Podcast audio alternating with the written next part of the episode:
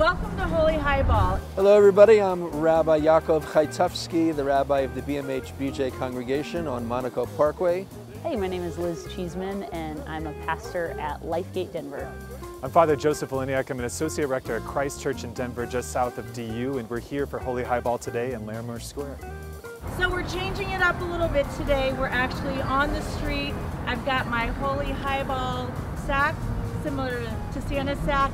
We're going to have the public pass by, ask our faith leaders some questions. They can pick from the sack or ask their own questions. And we're in for a lot of fun. Do you want to ask a question to a clergyman? no, you think Seriously? I, don't Seriously? laugh. I'm serious. When you said, oh, goodness, we're actually in a rush from a reservation. Now you know how we feel, Jenny. All right, here we go. What's been the most interesting or questionable gift or offer you've been given as a faith leader?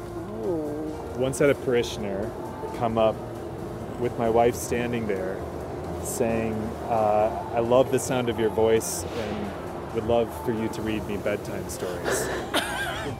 What would you say to people who claim that being Jewish is more cultural than it is religious uh, practice or faith? I was born a Jew. It's existentially what I'm about.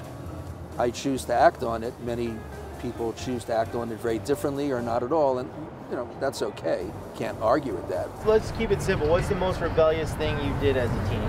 The time I got pulled over for going 85 and a 55 at my court date with my mom. Hope you guys have a happy Hey, holiday. thanks, man. Hey, thank Thank to you so you. much. Happy holidays. Thanks for joining us for this special episode of Holy Highball on the Street. Happy holidays. And remember, tip your bartender well, speak the elephant out of the room, and join us again for another Holy Highball.